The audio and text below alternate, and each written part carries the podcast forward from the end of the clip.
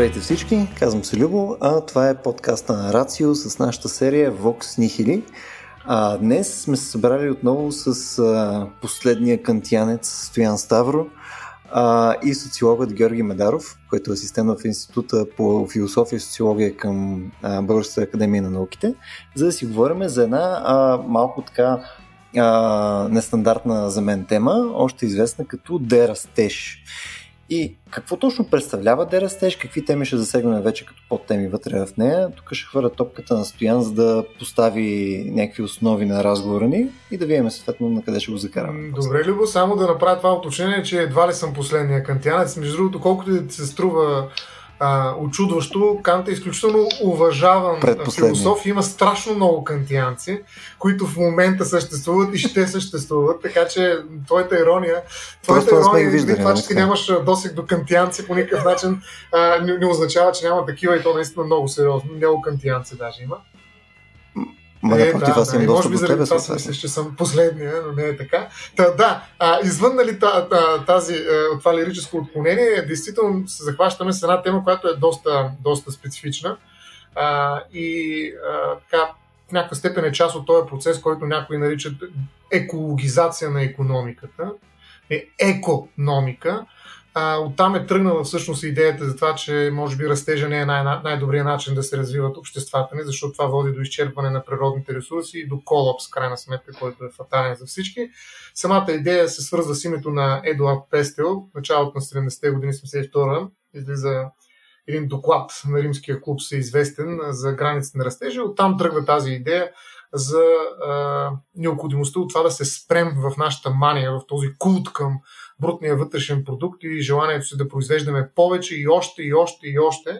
Нали, догмата на растежа още се нарича по някакъв така негативен начин наш, нашата мания а, по нарастващото количество продукти, които са произведени и консумирани от нас. Така че а, дерастежа е опит за а, внасяне на някаква а, критика, търсене някакъв баланс, но доколко нали, всъщност това е идеология, теория, която на практика може да се реализира, или е по-скоро някаква форма на философстване от страна на неекономисти. Това, между другото, е доста сериозен в момента дебат, тъй като повечето от нещата, които може да се чуят дори на български язик, са наистина от хора, които не се занимават директно с економика. И затова целият разговор за дерастеж е силно подценен. подценен. Нали, той е маргинализиран и е вкаран в едни общности, които като че ли нямат експертизата да говорят за економика, но може би това е част от стратегията на мръсния гаден капитализъм. А, така че, а, може би за това ще си говорим днес. Аз а, ще започна така и с въпрос към а, Георги, който ще ни е много полезен а, в този разговор относно същността на дерастежа, свързана, свързването му и с така наречения принцип за устойчиво развитие. Между другото, а, тук ще позволя да цитирам от доклада на, Брун, а, на Брунтлан какво означава устойчиво развитие, за да сравним тези две понятия.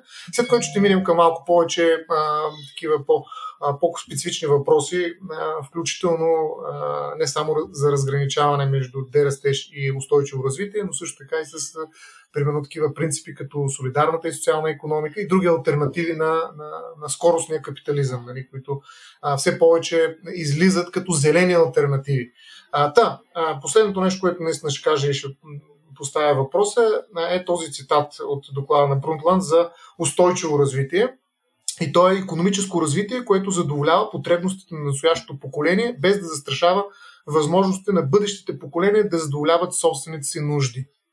Е, някакси междупоколенчески е тая дефиниция mm. структурираната. Въпросът ми към Георги, на който много благодаря, че се включи с, а, с себе си в нашия разговор, а, е какво представлява дерастежа? Той альтернатива ли е на устойчивото развитие и всъщност реална опция ли е за економическото развитие на света днес?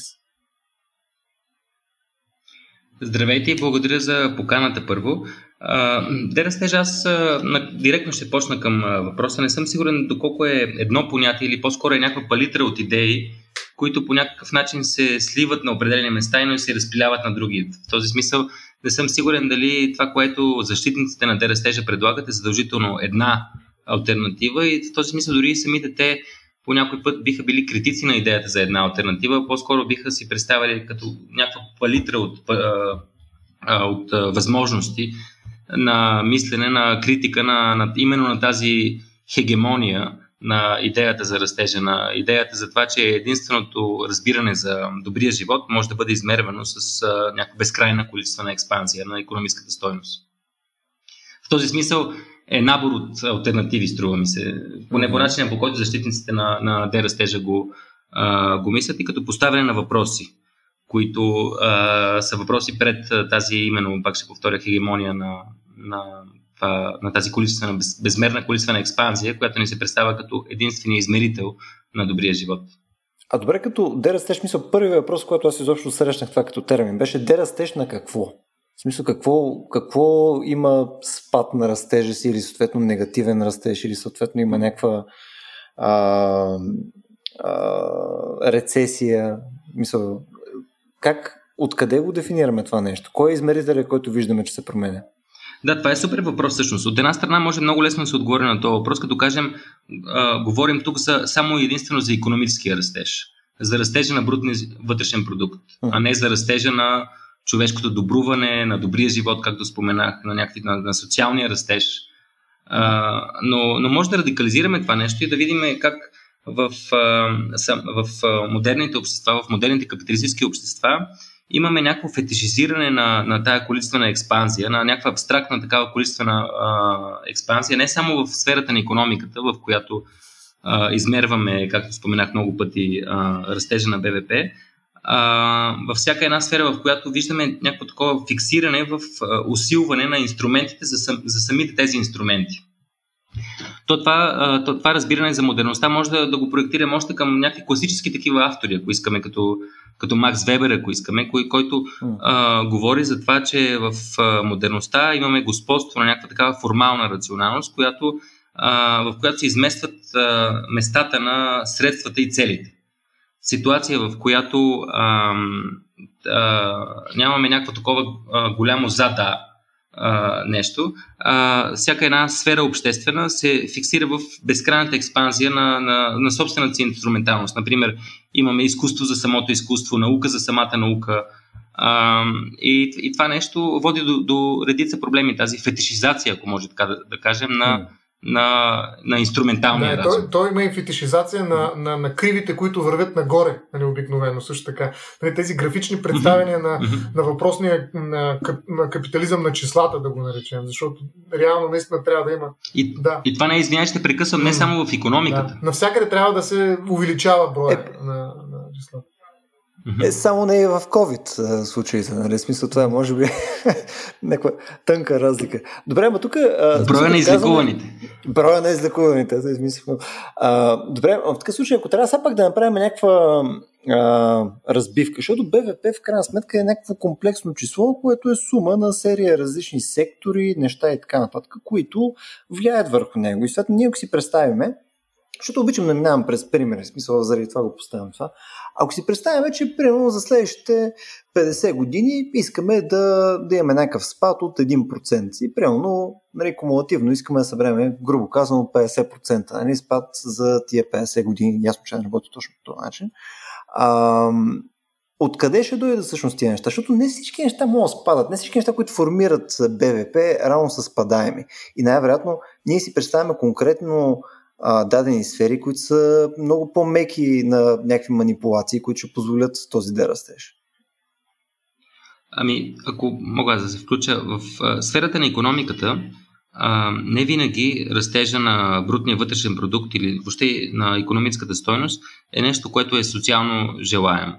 Това не, не ни казва нищо за разпределението на, на този продукт. Uh-huh. Това не ни казва нищо за разпределението на властта в едно общество, защото, както виждаме, например, все повече и повече а, успешните ситуации на, на силен економически ръст са в страни, в които нямат демократично управление. Китай е такъв класическия пример и най-елементарният пример.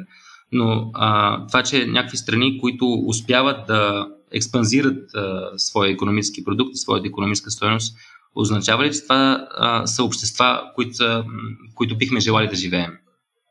Това някакси е въпросите, въпроса, който поставят тия, тия защитници на, на дерастежа и според мен именно с това са интересни. Не толкова с решенията, които предлагат, а по-скоро с проблематизациите, които правят. Да, то реално това, което казаш до някаква степен е, че БВП не е синоним с благоденствие. Нали? Смисъл това, че имаш повишаващо се БВП, може да не значи, че нали, обществото, чието е това БВП, реално не, не получава всички тези блага. По-скоро имаш някакво неразпределение на тези блага вследствие на повишаващо се БВП. Да. Да, между другото, една от критиките на, на, на брутния вътрешен продукт е това, че той не разграничава добър от лош растеж. Тоест тук има една етическа интерпретация на растежа. Примерно, а, почистването на едно петролно, на един петролен разлив води до увеличаване на брутния вътрешен продукт. Или войната може да доведе до увеличаване на брутния вътрешен продукт. Но дали това е добър растеж, дали това е нещо добро за обществото. Тоест, благоденствието mm. на практика е доста по-широко понятие, казват критиците на този измерител, отколкото а, нали, економическия така възход на, на, на гражданина и то на, обобщен, защото на практика едно от нещата, които също не може да се измери, е неравенството. И затова има специални индекси на неравенство. Даже аз тук бях се търсил нали, такива, примерно, коефициента Gini, примерно, измерител на неравенството.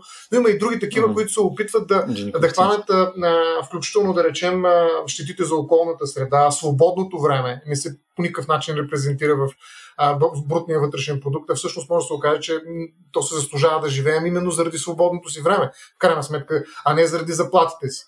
И в този смисъл аз смятам, че в тази критика има основание, но той самия критерий на национално счетоводство, който е въведен от Уилям Пети, доколкото знам през 17 век, всъщност после е доразработен, разбира се и днес е в варианта на Саймън Кузнец, но брутният вътрешен продукт на практика е инструмент за измерване нещо точно определено, но той се е абсолютизирал, той се е превърнал така в а, някакво универсално число, което показва дали, дали живота наистина е добър. И аз бих казал тук, че а, економиката успява да започне един разговор, т.е. да го продължи по-скоро по един по-различен начин за добрия живот, който е разговор изцяло в областта на философията. Нали, етиката, практическата философия занимава с това кой живот е добър, какво представлява добрия живот.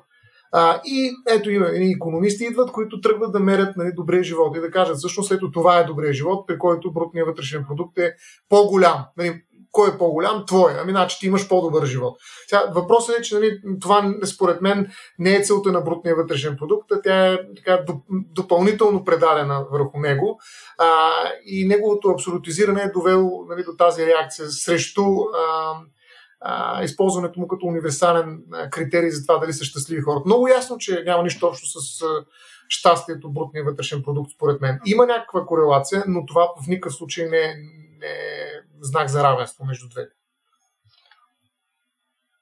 Тук, между само да, да мъкна нещо, стоян, защото ам, спомена, че БВП ти е нали, изцяло економически а, индикатор и съответно по някакъв начин, по, не, по начина по който го каза в началото, а, нали, а, излезе се едно, че е твърдение, което е, което е важно само от економическа гледна точка и може би няма други. А тук, междуто, не е баш по този начин. В смисъл, само да вметна, че ам, за разлика, мисъл, по-скоро сходно до това, което казахме, че БВП не е нещо, което може да навигира дали едно общество нали, има повишаващо се качество на живот. По същия начин БВП не може да предвижда, че съответно ще има възвръщаемост примерно на фондовата борса или съответно, че инвестиции в дадена държава нали, ще имат някаква също някаква възвръщаемост пропорционални на ръста в БВП. Тези неща също са разкачени което е, в смисъл поне за мен е интересно, защото това значи, че изведнъж ние работиме с нещо, което хем не обслужва интересите на единиците хора, хем не обслужва конкретно а, нали, интереса на инвеститори, теоретично. Тоест, тук има повече неща, които играят в а, този фактор, които не са ни. И въпросът е, че интерес обслужва БВП, брутния вътрешен продукт, крайна сметка. То е просто измерител в крайна сметка. То е просто нещо, което може да накрая на една година да си биеме един а, PNL за държавата и да видим точно какво се е случило в тази част от PNL. Защо просто едно нещо? От там нататък не, не, не значи задължително нали? кой знае колко други неща. Може да е полезно за сравнение, но Ама, не е добре, какво сравняваш, да речем, в Бутан, нали, знаем всички там за така нареченото брутно национално щастие, което те се uh-huh. опитват да вкарат а, като альтернатива на брутния вътрешен продукт. Да. А, всъщност, можем да се конкурираме. Нали? На практика те могат да дадат нова метрика така, на, на, на, на добрия човешки живот, на, на доброто в нашия живот. Ти знаеш, че на част от години искам да започвам да измервам щастие и благоденствие и да почвам да слагам някакви числови стоености на това нещо. Не в контекста на социологията по-скоро, но може би ако мога да фанеме да... Мисля, в крайна сметка аз искам да слагам електроди в главата на хората. Това ми е целта. Нали? Всичко останало. Нали, искам да намеря начин, по който да го направя най-гадната дистопия, която си представяте. Така, да, да. Ми е всъщност, дали е утопия наистина търсенето на, на нещо друго, което да замени брутния вътрешен продукт, Георги? Как мислиш? Защото ти каза наистина, че теорията е силна, но не е толкова практиката, колкото опита да се противопоставим на този тренд, който в момента да. виждаме. По някой път утопиите и дистопиите са всъщност едно и също нещо, разгледани от различна гледна точка. Желанието да, да сложим точен измерител на, на, на всичко и на щастието включително, а, не е нещо ново и, и по някой път може да бъде разглеждано и като дистопия, и като утопия. Hmm. А, между другото, в, просто сега се сетих с а, тези електроди, а, които бяха споменати. А, в а, ранните години на Съветския съюз са били много силни тези метрични утопии за човек. Троцки, например, много се е вдъхновявал на идеята за това, че че а, от, вдъхновява от идеята от това, от която е била много застъпена в а, авангардното художествено движение, че а, човешката еволюция не е завършена поради това, че все още имаме емоции, любов, омраза, напрежения, различни а, депресии и така нататък. И това може да бъде технически завършено чрез поставянето на метрични измерители на нашите тела и да видим просто, няма да чувстваме любов или омраза, а просто определени нива на различни вещества в нашите тела, а, които могат да бъдат инсталирани и по този начин рационално да регулираме а, тези несъвършенства в а, еволюционното си развитие. Но мисля си аз, че а, а, това също, не, не аз, мисля, очевидно това може да бъде и доста такава антиутопична а, вселена, в която всичко бъд, а, бива сведено до числа.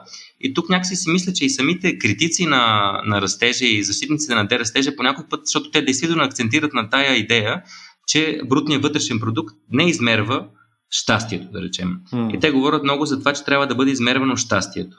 Но те обаче, въпреки всичко, те някакси а, обитават една такава а, близка символна вселена с защитниците на економическия растеж, а, в смисъл на това, че предполагат измеримостта в количествен смисъл на всички а, социални а, ще да кажа измерения пак и по този начин пак да преповторя а, тая идея. Но може би тази идея, че всичко е сводимо до, до някакви числа, тази числа, тази Галилеева наука в, в кавички казвано, това, че че всичко е сводимо до, до някаква метрика, както mm. казахте. Може би някакси и това е свързано с а, този проблем, който ни се явява на нас като някакво фетишизиране на растежа. Защото ако просто замениме фетишизирането на растежа на БВП с фетишизирането на растежа на брутното национално щастие, въпросът е дали винаги, ще, дали задължително ще бъдем в а, същия крайен пункт. Например, то всъщност какво е, какво е економическото разбиране за стойност? Ние по някакъв начин, може би, се шегуваме с економистите, че те са се отделили прекалено много от етическите си основания и така нататък, но класическите политически економисти, а, а, те не са задължително отделени дори от моралната философия. Примерно Адам Смит а, пише също така теория на моралните чувства и така нататък, но това е, това е дълга история, за която може да, да споменем да. още малко. Може да, спом... може да говорим още малко, но а, а, съвременната економическа наука измерва нейното понятие за, за стойност и, и проистича от а, утилитаристската философия, а, което означава, че нейното понятие за, за, за стойност е а, разбирано в субективистския смисъл като а, нещо, което е полезно, като полезност. Но ако сведеме економическата стойност до полезност, измерима полезност обаче, това е важното, а, то това не е задължително много по-различно понятие от щастие. И това, което искам да кажа, че ако намерим някакъв изморител за щастието и да мерим развитието през категория за щастие, задължително ще бъде нещо много по-различно от а, разбирането за БВП, което е разбиране за а, максимизиране на полезността, на обществената полезност. В някакъв такъв философски смисъл на, на, на думата. Тоест, ме ми се струва, че трябва да се радикализира, може би, тази критика, която а, правят а, тези критици на растежа и да се, да се стигне до това, че може би проблема е самото фетишизиране на изчислимостта на, на света.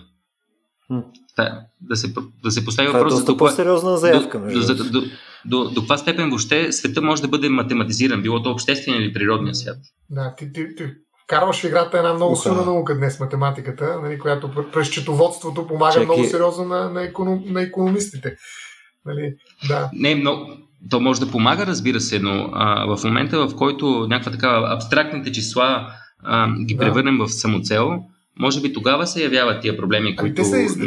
изразител на, на, някакъв, да, като... на, на някакъв а... резултат, който е постигнат в крайна сметка. Между това е едно от основните предимства, които економиката, а, а, с които економиката бие етиката, да речем. Че в крайна сметка може да измерим колкото се е вдигнала заплатата, докато колко точно се е вдигнало щастието, нали, освен ако не, не сбъдне мечтата на Любо да си сложим някакви електроди в главата, няма как да го усетим. Тоест, а, в някаква степен а, математиката е основното предимство на економиката пред екологията, според мен, защото екологията звучи доста по-аскетично, нали? тя звучи като някаква такава античовешка в някаква степен практика, на това да се откажем от растежа си. А сега се сещам, между другото, а, даже отирах да го потърся и да го намерям. А, Георги, като ме спомена като кантиянец, а, Кант как дефинира живота? Ами това е способността в критика на практически разум на едно същество да постъпва според законите на способността на желание. А по способността на желание, което буквално се превежда като способността на лантеж, нали, на лантеж, което според мен има директна връзка с растежа, е способността на също чрез представите си да бъде причина за действителността на предметите на тези представи. Тоест, в някаква степен не е ли съвсем човешко от това да произвеждаш, да растеш, да, а, да, да, да имаш по-голяма полза в а, това, което правиш и съответно числата, математиката ти помага да сложиш една рамка, нали, в която да управляваш нали, този резултат и да го комуникираш с останалите. Тоест, а, според мен тук математиката със сигурност си е намерила най-добрата ниша, в която да оцелее като господстваща наука. Аз бих казал, че това, което наричаме счетоводство, е една а, математическа мимикрия точно на утилитаризма, но през числата, което го прави много убедителен, защото ако тръгнем да говорим за това дали да възприемем една или друга практика, ние сигурно ще говорим с числа. Нали, говоря в нашето съвременно общество.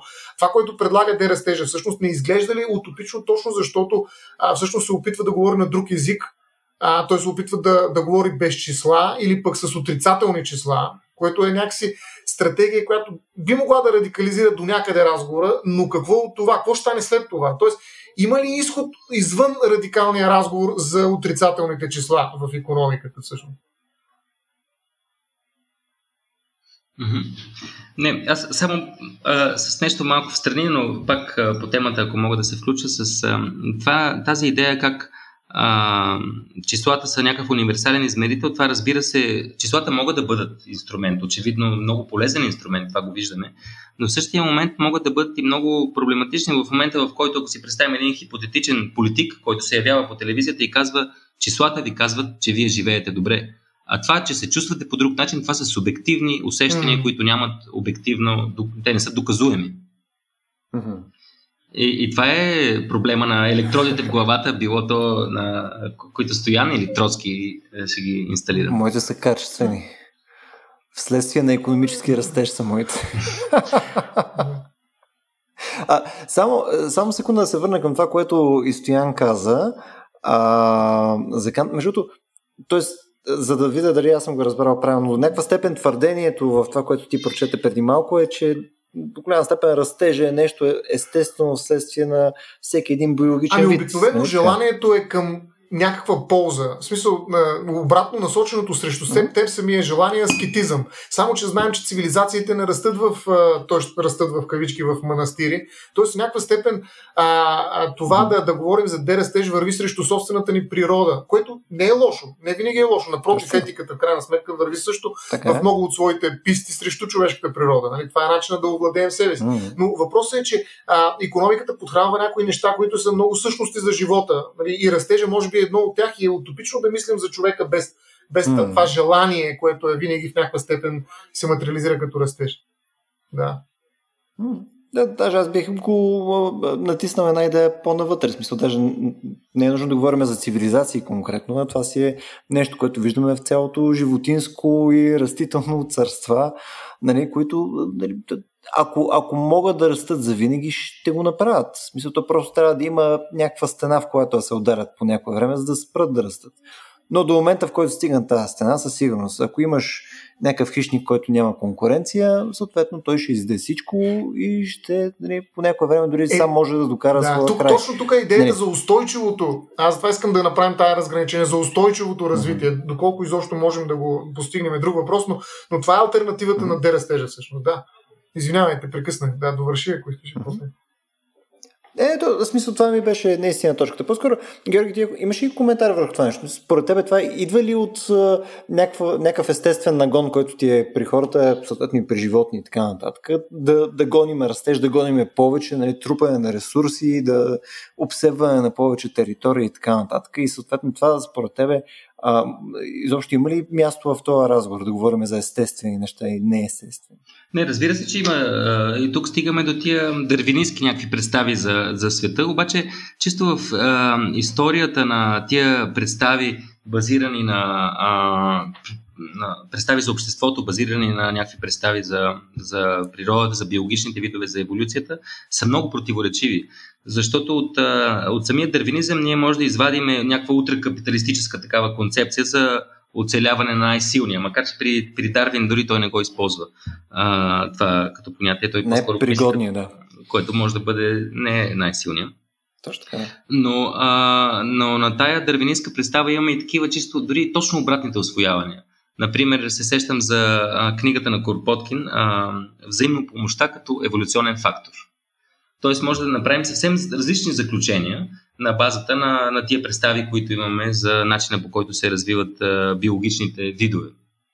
Тоест тук имаме много големи амбивалентности а, в това как си представяме а, природата. И по някой път а, самия начин по който се въобразява природното развитие е повлиян от а, социалните отношения, в които ние сме вплетени самата теория на Дарвин може би не би била възможна без капиталистическите отношения в Великобритания, които някакси са му дали инструментите да си въобрази а, начина по който функционира природата, някакъв такъв фундаментален принцип до толкова, доколкото той е а, търсил.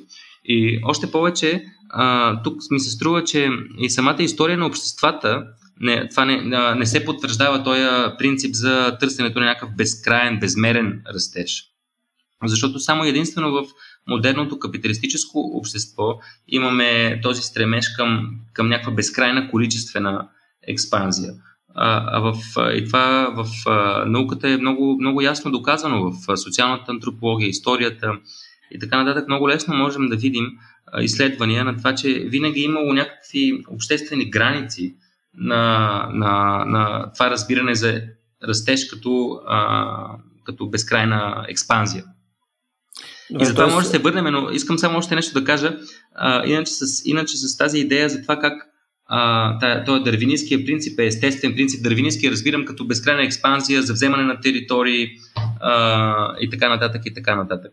Дори да си представим, че това е, ако това беше природния принцип, а, ако организираме една система на базата на този принцип, какво ще се случи всъщност? А, и има един много хубав документален филм, а, който се казва Кошмара на, на Дарвин който се разказва за езерото Виктория в Танзания, в което преди години е въведен, извинявайте, че малко по-дълго така ще разкажа това, но интересна, интересен пример според мен, който е пряко свързан с тая идея за природния принцип на Вселената, принципа едва ли не като експанзия, растеж и за вземане на нови територии. Та в това езеро Виктория преди няколко десетилетия е въведен нов вид, инвазивен вид, чуж вид на това езеро, нилски кулстур, който този нилски кулстур се е оказал адски адаптивен в това езеро. И той накратко казано, просто изял всички други риби. А, до доколкото даже се почва да се изяждат помежду си този нилски костур. Обаче в същия момент това е адски добра економическа, економически ресурс. Той, той толкова много се е размножил, че той а, се лови в някакви много големи количества, които се изнасят за, за Западна Европа. И филма показва тая перфектна, съвършена система. Съвършена система базирана на, базирана на експанзията, на, на, на растежа а, но толкова съвършена, че тя е абсолютно деструктивна. В смисъл, както казах, самия mm. костур изял не, не просто останалите риби, започва да се изяжда сам себе си.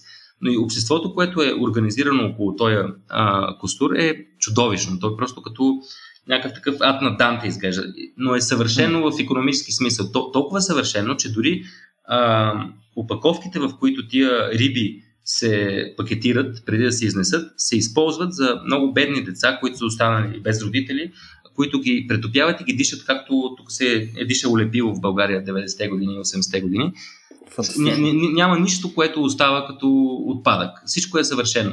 А, а, филето се изнася, след това а, костите се дават на друго, друга фабрика, която ги преработва за, за по-бедните хора, които всъщност произвеждат това филе, които го изяждат, които а, имат толкова малко доходи, че те трябва да усетят преди да усетят момента, в който те а, ще умрат, за да могат да отидат пеша до селото, в което се намират, за да спестят пари от а, разходите за транспорта на собствените тела.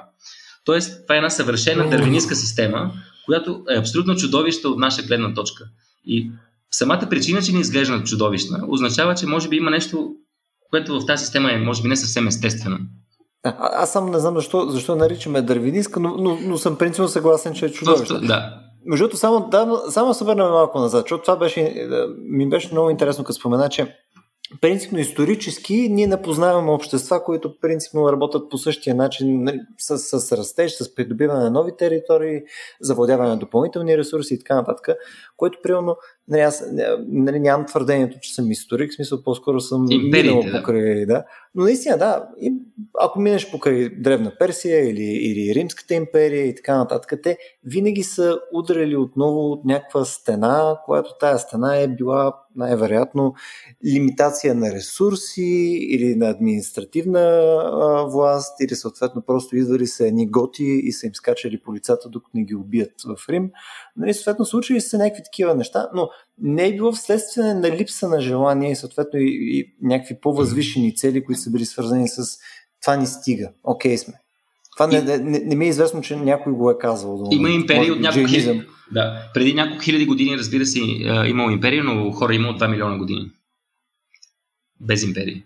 Има а, доказани такива исторически общества, които са живели 10 000 години в една пещера, без да променят начина си на живот. Ага, т.е. тук говорим за някакъв първобитно община строй, където съответно там вече това не е съществувало. Т.е. по-скоро може да причислиме а, капитализъм плюс някаква сериозна организация, която вече се появява при 2000-3000 години, към нали, този набор от вредни действия, които водят до този растеж. Да, ами аз не съм сигурен дали първобитно общинен строй, в смисъл това е такъв някакъв марксистски жаргон, е задължително най-добрият начин да опишеме някакви общества, които а, без да съм някакъв такъв примитивист и да защитавам а, пред земеделските общества, но има и форми на социална организация, които са доста а, сложни и интересни, а, без те да бъдат базирани на, на този тип централизация, която е формирана около а, това имперското земеделие на Египет и така нататък. И така нататък като Социалната антропология много се занимава с, с този въпрос. Всъщност има много интересни общества, които все още някои продължават да съществуват, без да съм да казвам, че нали, това е нещо, което, към което трябва да се върнем. А, просто mm. казвам, че ако търсим някаква човешка природа, то трябва да видим начина по който хората са успяли да съществуват най-дълъг период от време по устойчив начин, който не е бил базиран нито на териториалната експанзия на империите, нито на тази капиталистическа империя. Не империя, извинете, на тази капиталистическа експанзия, която наблюдаваме Тоест, сега. Възможно ли е всъщност да, да кажем, че развитие и растеж е едно и също, защото а, всъщност а, има различни философски концепции за това какво представлява развитието. Нали? Дарвин, както и Конт, примерно, са типични представители на така нареченото линейно развитие. Нали, от по-ниши към по-висши форми. Но има и такова, което се нарича циклично развитие, където малко като човешкия живот нали, тръгваме да растем, но след това има опадък и смърт, т.е. затваря се цикъла и след това се повтаря. Прено може би в някои от тези общества този цикъл е бил затварен многократно и разбира се това, което вече може би тук и Кант и, и Хегел и Маркс се споменават като имена за така нареченото спираловидно развитие. Тоест, нали, имаме пак някакъв еволюционен поток с начало и край, но всъщност имаме повторение на някакви цикли на по-различно ниво. Тоест, самото развитие се мисли по различен начин, чисто геометрично дори. Като права линия, като кръг или като спирала. А, отново математиката, но чрез друга нейна форма, геометрията, ни помага да най-малко да визуализираме тая представа за развитие. Та възможно ли е развитие, което не включва в себе си растеж?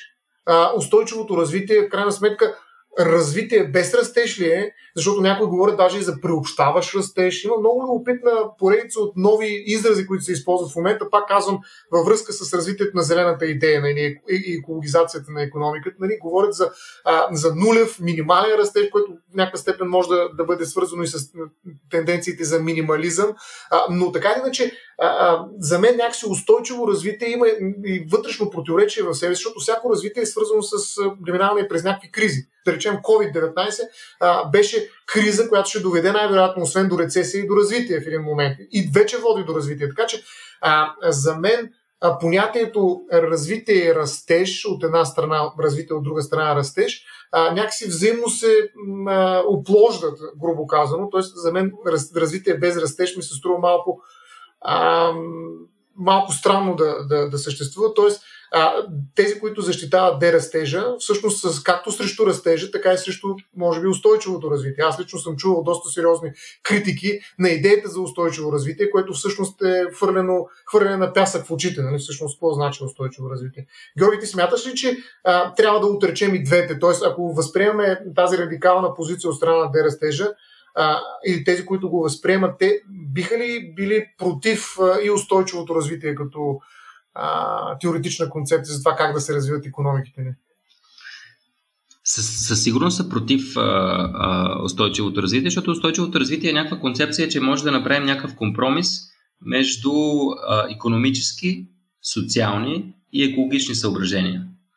А, докато по-скоро те биха били критици именно на това нещо, но определено в а, самата идея за дерастеж се съдържат серия противоречия, нали? защото по някой път все още се приплъзва идеята за някаква количествена такава безмерна експанзия и просто за заменяне на една категория с друга. Не полезно, с щастие ще ползваме и ще го мериме него.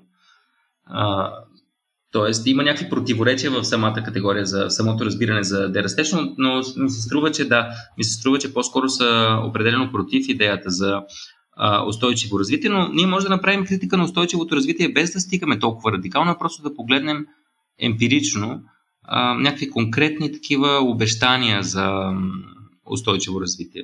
Извиняйте, сега съм някакъв като някакъв радикал сега, ще се да отричам всичко. Тук да, сме се събрали, да, да, нали, няма основи. Добре. Но, но а, като си представим така наречената нали, тия фантазии около дигиталната економика или около някакви възобновяеми източници енергийни, те всички от тях имат някакви материални условия за възможност, защото за, за да произведем някакви перки за така наречените възобновяеми енергийни източници, те са зависими от някакви минерали, които а, се извличат от, а, от а, някакви метали, които се извличат от някакви брутални такива експлуататорски отношения, някакви, буквално някакви деца в Африка, които биват карани в някакви мини да копаят като ненормални, не по-различно нещо, от което се е случвало през 19 век и така нататък. И така нататък. Тоест, имаме някакви материални основания за, за тая зелена економика, които сами по себе си те не са особено устойчиви. А, но и това, което, примерно, защитниците на дерастежа, малко от тема на тема скача, но това, което изтъкват защитниците на дерастежа, те казват, окей, какво казват защитниците на, на устойчивото развитие? Казват, ние просто не, не трябва да намаляваме потреблението на енергия, трябва да се стремим към енергийна ефективност. Но те казват, окей, нека да видим данните, чисто количествените данни, за това какво се случва, когато се постигне някакво ниво на енергийна ефективност. Хората, когато Пак математика. някакво ниво да, те мислят тия термини, но когато хората спестат в, а, а, от, от енергийната ефективност някакви, някакво, някакво потребление енергийно, то просто то бива прехвърлено към нещо друго, потребление на други стоки и така нататък и така нататък. Тоест, а, а, самата енергийна ефективност не означава някакво намаляване на системно ниво на потреблението на енергия. А, може да, през, да. пренасочване, да. И в този смисъл това не решава, това е фундаментален екологичен въпрос който тия по-радикалните екологични организации го поставят като това, че не може да има безкрайен ръст на края на планета. Добре, всъщност, то, аз исках да стигнем до този въпрос по някое време, тъй като ние от различни места го зачекваме. Всъщност, защо по дяволите имаме нужда да растеш? Мисъл, откъде, е, откъде проистича това нещо? Мисъл, следствие на това, което Стоян каза малко по-рано, което е а, нали, някаква неравен, някакво неравенство, което е в обществата, вследствие, примерно, някакво експлуататорство, което ти описа, примерно, там с деца в мини и така нататък, вследствие на нещо друго ли е, което, примерно, някакви крайни ресурси насилие. В смисъл, откъде? Защо изобщо стигаме? Защо го говорим това? В смисъл, защото иначе ние продължаваме си растем. В смисъл, какво очакваме, което е явно е очевидно за хората, които очакват да растежа да е нещо? Смисъл, какво е нещо, което те решават с него? Ами, според мен, а, просто начинът по който а, моето впечатление за защитниците на дерастежа е това, че това са по-скоро някакви движения, които по някакъв начин все пак са свързани с глобалния север, както се казва, а, и по-скоро с някакви общества, които са малко по-богати. Тук решението, което те търсят защитниците на дерастежа, не е задължително, може би, решаването на неравенствата, а по-скоро решаването на, на друг проблем, това, че а, а, няма някакво усещане, може би, за щастие, за някакъв добър живот, въп, дори и за хора, които живеят в така наречените развити, економически развити а, общества. И, и вече този тип аргументация за неравенствата а, и така нататък е следствие от, от този проблем, който изпитват някакви хора, които са може би малко по-благодетелствени в а, тая световна Тоест, това е разговор система. на, на, разговор се, на това се вижда, хора, които са богати, но нещастни, така ли? Грубо ами, казвам. Да, и може би това, че са, въпреки че са богати, са разбрали, че са нещастни и може би виждат, че има някакъв проблем. Обективно, аз не, да. не искам да ги подцена този тип аргументация, но това, което искам да кажа е, че може да видим, е, че дебатите за дерастежа са най-силни в страни като Франция, Испания до някаква степен, Германия и такъв тип по-развити економически страни, пък екологичните критики, дори радикалните екологични критики в страните в глобалния юг се аргументират по различен начин. А, например, а, се използва от страни като Боливия и други в тия дебати за климатичните промени, се използва друго понятие като климатична справедливост, например. Идеята, че а, Запад е успял да се индустриализира чрез колониализма и така нататък, но и чрез замърсяването на, на, на планетата, чрез унищожаването на а, глобалната екологична система.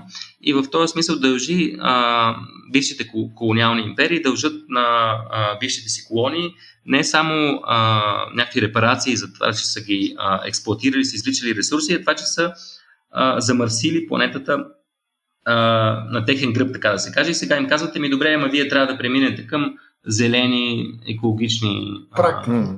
Да. И така нататък. И така, да, практики. Хората си имат ами, то, т.е. в този случай растежа е нещо хубаво а, в юга и е нещо лошо в севера, защото доколкото разбирам, а, нали, ти така поставяйки идеята за климатичната справедливост, всъщност казваш, че а, тук има, трябва да има някаква реципрочност във времето. Вие сте растяли тогава, ние сега ще растем. Тоест, а, аз съм убеден наистина, че идеята за устойчивото да. развитие и дерастежа, примерно, не може да бъде приложена в а, Африка. Това означава да оставим бедните бедни, нали, в крайна сметка до голяма степен. Тоест, те в някаква степен наистина се нуждаят от растеж. А, и климатичната справедливост е ли такава а, всъщност а, интерпретация на растежа като нещо лошо само тогава, когато е на север? Да, ама защитниците на дерастежа няма да са против климатичната справедливост, сигурност. А, по-скоро също говорят за а, преразпределение, на, включително на глобално ниво, но просто се опитах да кажа, че идеята за преразпределение тук по-скоро е функция на някакво по-общо недоволство, което се изпитва и след това се намира аргумент как да се защити това нещо при а, критики някакви, които се получават срещу тях, докато при някакви страни от глобалния юг определено а, го има този момент а, по-ясно, че да, ние трябва да се развием, така, за да има ли някъде вас. място, на което растежа е хубав и е добър живот, според тези, които защитават дерастежа? Този, има, на юг. Да. Тоест, е ясно, има хубав да, да, растеж да. все пак, не само дерастеж. Ако защитаваме дерастежа, това е дерастежа на севера. На практика с оглед именно да, определено това със сигурност го мислят всички да, защитници. Тоест, въпрос локализиране, така да се каже, този етос на дерастежа като нещо положително и той е локализиран в, в севера, защото наистина, а, действително това аз не, не мога да го представя как, макар че нали, имаше, Еквадор не беше, а, имаше едно предложение да му плащат опрени пари, за да не си изкарва а, нефта от а, един природен парк, как се казваше този а, парк, между другото, аз даже скоро се го... Да, Ясуни. А, Ясуни парка, където имаше нефт, но то е уникално природно богатство. Нали?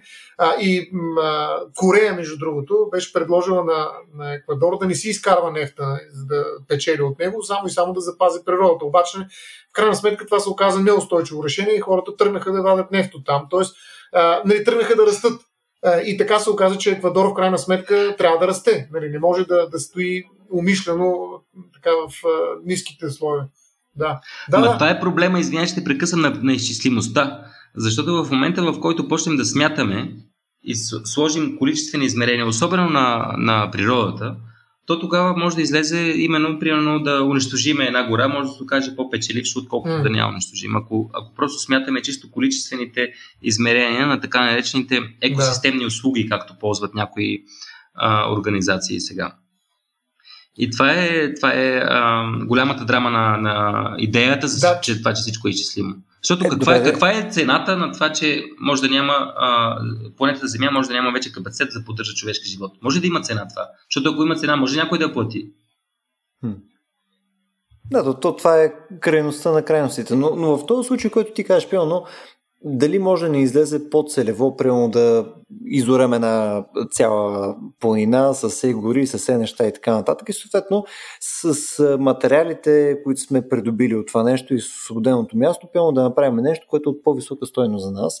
А, в смисъл, ти не можеш да си представиш вариант, по който това наистина може да е по-стойностно. Едното нещо да е по-стойностно от другото. Тъй като, нали, по-скоро това, което виждам като проблем в изчисляемостта в твоя аргумент в момента е, че ние просто имаме някаква изчисляемост, но тя е непълна. Тоест ние нямаме пълна картина на как съответно трябва да устойностяваме неща. Ако имаме пълна картина, тогава можем да вземем това по-информирано решение. Просто модела, с който работим в момента е по-щупен и съответно слагаме по-висока стоеност на нещо, което няма висока стоеност. С- само, че Любо, опитваш да решиш проблема с числата, като предлагаш повече числа. Аз съм сигурен, че Георги няма да е съгласен, че това решение.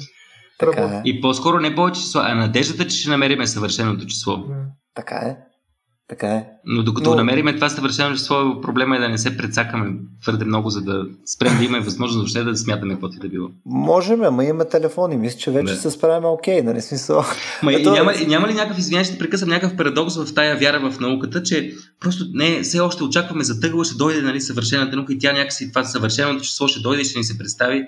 Това е някакси чисто такова, дори като религиозно такова мислене някакси. Това, това очакване на тая на, на месията, но месията ще е в да, но месията ще е Ама... тук в формата на 42, нали? Някакво число, което ще отговори на отговор на всички въпроси. Ма то това е интересно, защото то изглежда, че месията продължава да идва и даже вече си е не остая и той е тук и може да го питаме често, разбираш. То това е интересно, че, че всъщност не е, че нямаме резултатност от науката. Напротив, на нас проблема ни е в момента, може би, от моя гледна точка, примерно, ако, ако трябва да ги сравним тия два подхода, е, че ние имаме пекалено много резултати от науката.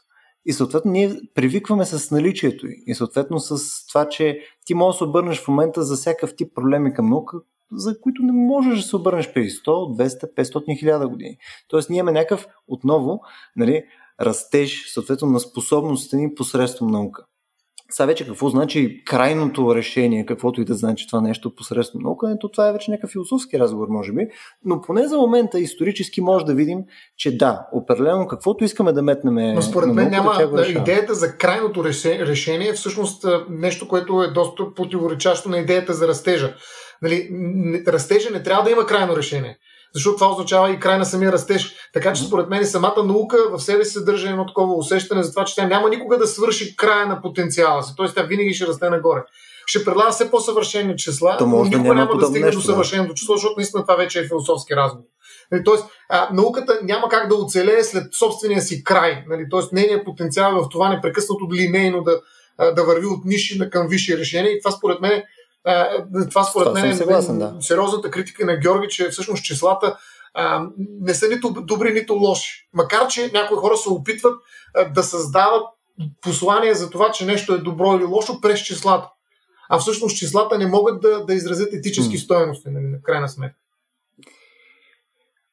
Може, но в крайна сметка ние трябва все пак да можем да водиме такива разговори и да имаме такива твърдения. А единственият инструмент, с който разполагаме в момента, по който да можем да прилагаме някаква стойност на неща, нали, без да са изцяло само субективни разговори, си говорим за чувства и за мнения и така нататък, са вследствие на някаква измеримост. Махнем ли измеримостта, ние нямаме общ език. В смисъл, за, за много неща нямаме общ език. А, нали, и съответно тогава почва да става странно, защото когато нямаш общ език, как Ама ти имаш по-скоро общи говориш за общи числа, как... не за общ език. Ма то всъщност числата е са точно езика, по който да. ние можем Точно така. Но той е езика, посредством който ние получаваме резултати. Ако има друг език, ако има нещо друго, нека да бъде представено и да видим каква резултатност има. Аз съм напълно отворен към нещо подобно. Ако може да си представяме някаква друга система от инструменти, която да води до а, нали, изпълняването на целите ни, каквито да са целите ни, дали ще е да растеж, дали ще е да направим бетоновоз или съответно да, да имаме по-добра образователна система, която не включва математики, която не включва нали, систематично мислене по този начин, супер! Да, нека да я видим.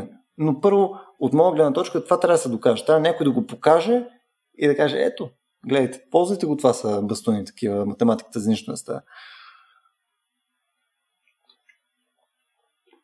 Ми, по някой път мога ли аз да се включа? Това много интересно ми стана и то да, някакси да. прилякам, прилякам това вярваме или не вярваме или малко сме скептични към, към модерната наука и към капацитета на модерната наука. Но ми се струва, че а, модерната наука от една страна е силна в това да решава конкретни неща по конкретен начин. Но в същия момент обаче придобива някакъв такъв ореол нали, на тази идея, че може би все пак има някакъв такъв модел, който ще обясни всичко, нали, някакъв принцип такъв на еволюцията на обществата, който може да го проектираме и върху биологичните видове, и върху планетите и така нататък и така нататък. Тоест, съдържа някакви такива вътрешни противоречия, които а, от гледна точка не на самата наука, на представите за науката, по някой път съдържа някаква такава идея за това, че има някакво крайно решение, което самата идея за крайно решение е отрицание на самата наука. Защото това вече влизаме в полето на религията. Или етиката и така нататък. Да, аз, аз, но, но и още че... нещо само мога да, ако мога да допълна, и има и още нещо, когато казваме, ние можем чрез науката да решаваме конкретни неща. А, а, самото такова изречение предполага вече съществуването на някакво ние, което е доста проблематично също само по себе, защото кое е това ние, в смисъл, кои сме тия ни. Има някакви социални противоречия между различни групи хора с различни интереси а, и, и може да го осложняваме и в тая, в тая посока. А, с това последното съм съгласен. Смисъл, последното може би работи единствено в момента, в който окачествяваме ние като човечеството, което е доста утопично само по себе си. Ма това то... го правят учените, извинявай. Примерно този дебат така, за е. антропоцена, който е много важен в екологичната а, такава проблематика и дебати. А, самата идея е, че ние, хората, човечеството, което, което е тотална абстракция, нали?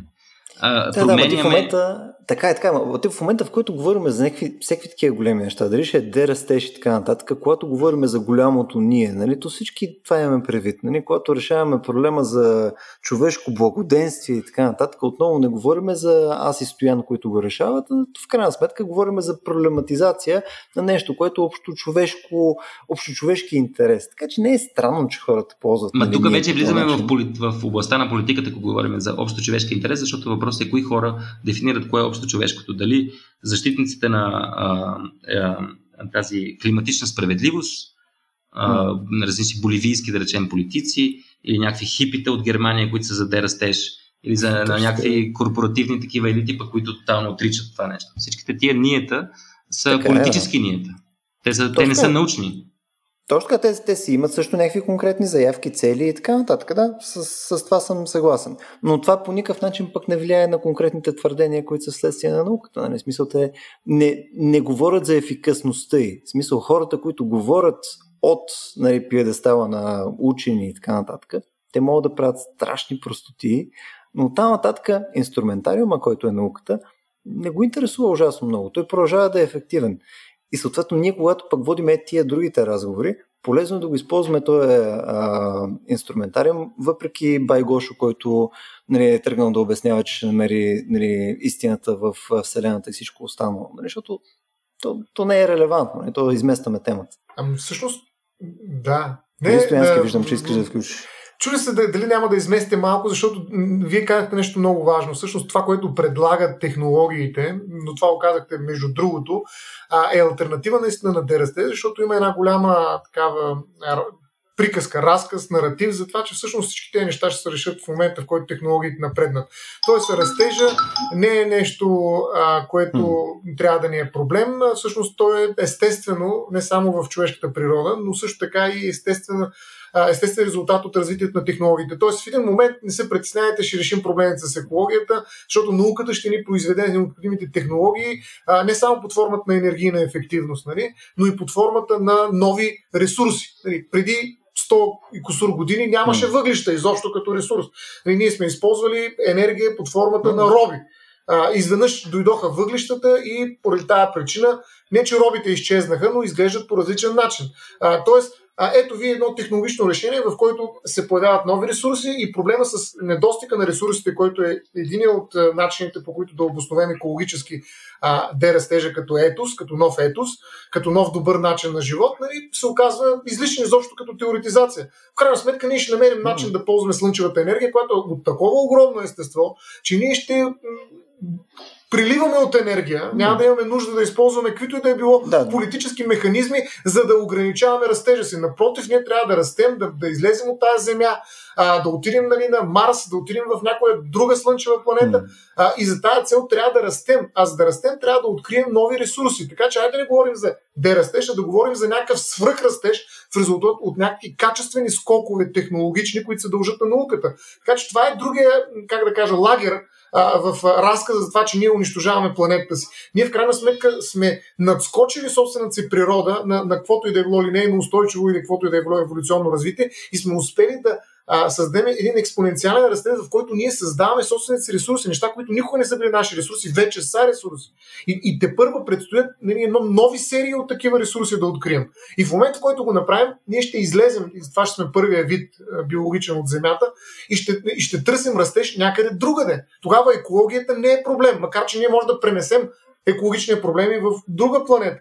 Но, но идеята е, че дерастеж е, така да се каже, и това го обвиняват, нали, а, по-скоро доместификация на, на проблема. Нали? Ние се опитваме да го решим и да останем тук нали? устойчиво до кога. Ама всъщност има и хора, които не искат да стоят тук и казват, дайте да вземем всички тези ресурси, да, да ги впрегнем, да намерим други ресурси и с силата, която ни дават тези ресурси, да излезем извън това крайно ограничение, което към настоящия момент съществува, именно атмосферата. Какъв е проблема с парниковите газове, ако ние успеем да, да пътуваме с скоростта на светлината до N на брой планети, които могат да поддържат живота подобно на начина, по който го прави Земята. Нали, това е един друг разказ.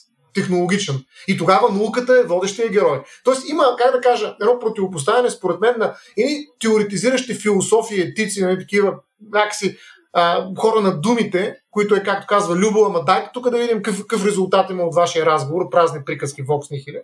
Нали, вие си говорите някакви неща, звучите радикално, ативистично, нали, някакви първобитно общински а, едва ли не разкази ми се опитвате да вкарате тук нещо в нашия разговор, но а, всъщност има една друга която, група от хора, която казва, ето ние сме хората не на думите, а на числата, които ще ви покажем как човечеството ще стигне до своето а, извън земно бъдеще.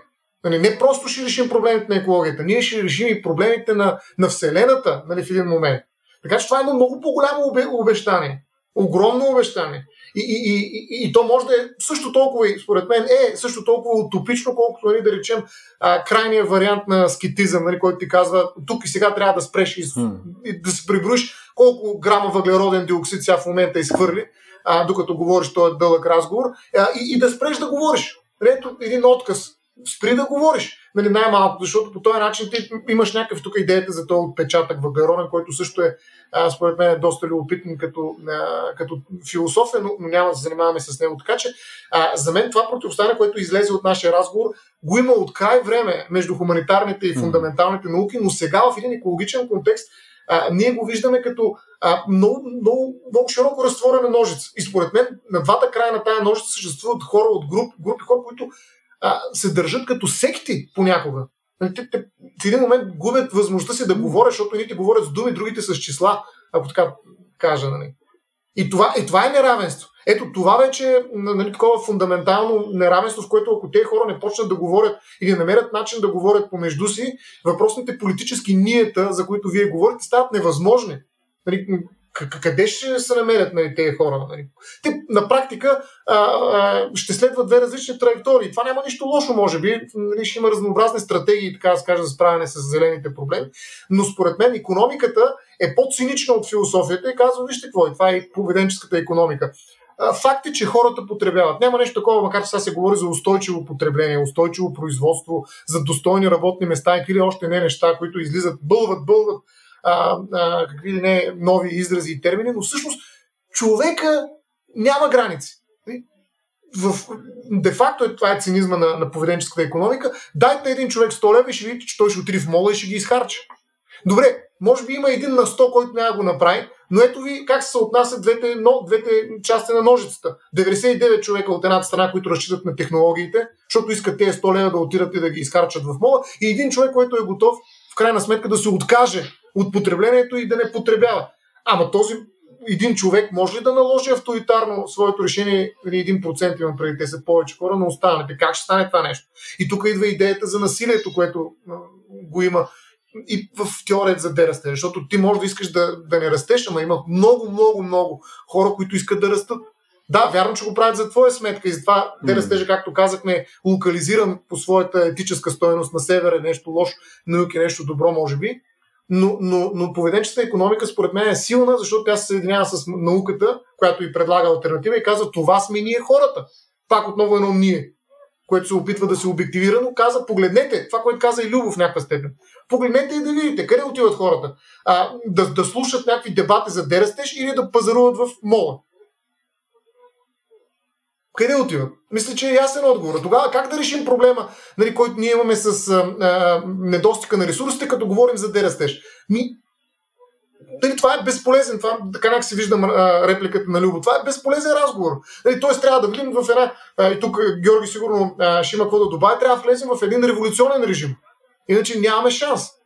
Нали, разговора за дерастежа на практика има, може би, шанс не в някакви такива дребни практически указания, какво да правим, рециклирай, произвеждай с екологичен дизайн и прочее, ами има единствения си смисъл в една революционна а, пропаганда. И какво ще стане обаче след това? Знаем, че всяка революция изяжда децата си в един момент.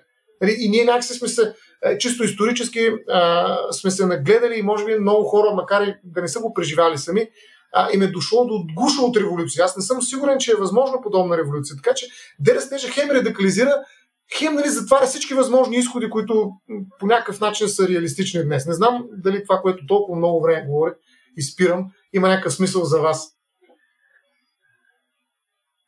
Давай, Георги, ти си първо. Ами не, аз съм съгласен с много от нещата, което каза. Иначе аз това, което си представям, че защитниците на дерастежа а, мислите, че те не си представят насилствена промяна. По-скоро то е някакви такива етически предписания, които те... Да. А, и в, да, и в мисленето, и в някакви, някакви такива клишета по някой път а, навлизат, които а, мен това ми е проблема с, а, може би, това понятие, това, че се заобикаля политическия въпрос, който не е задължително mm. да бъде революционен въпрос.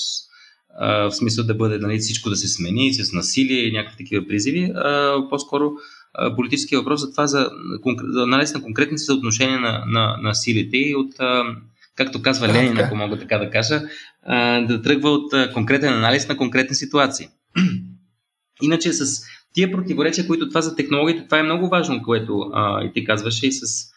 А, но това си мисля, м- може би тия противоречия, за които си говорим, не е задължително да бъдат между точни и хуманитарни а, науки, те са някакви противоречия, които проистичат от трудността на това да се критикува, да се направи някаква адекватна критика на, на модерния капитализъм и на, на модерните промишлени общества, които не навлизат в някаква такава романтика за загубеното минало.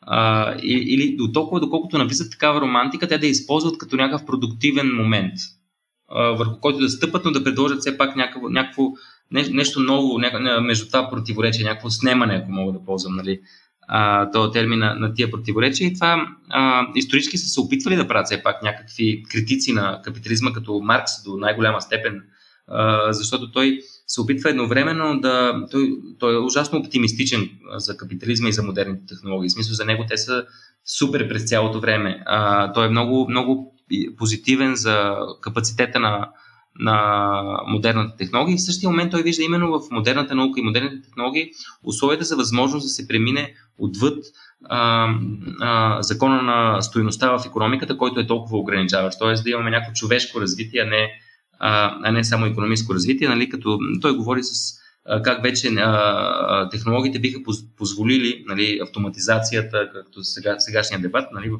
а, неговите термини, а, би могло а, повишаването на производителността, чисто технически да спомогне за прехода от а, едно общество, в което измерител на стоеността е работното време, към общество, в което измерител на стоеността и на богатството е разполагаемото време, свободното време.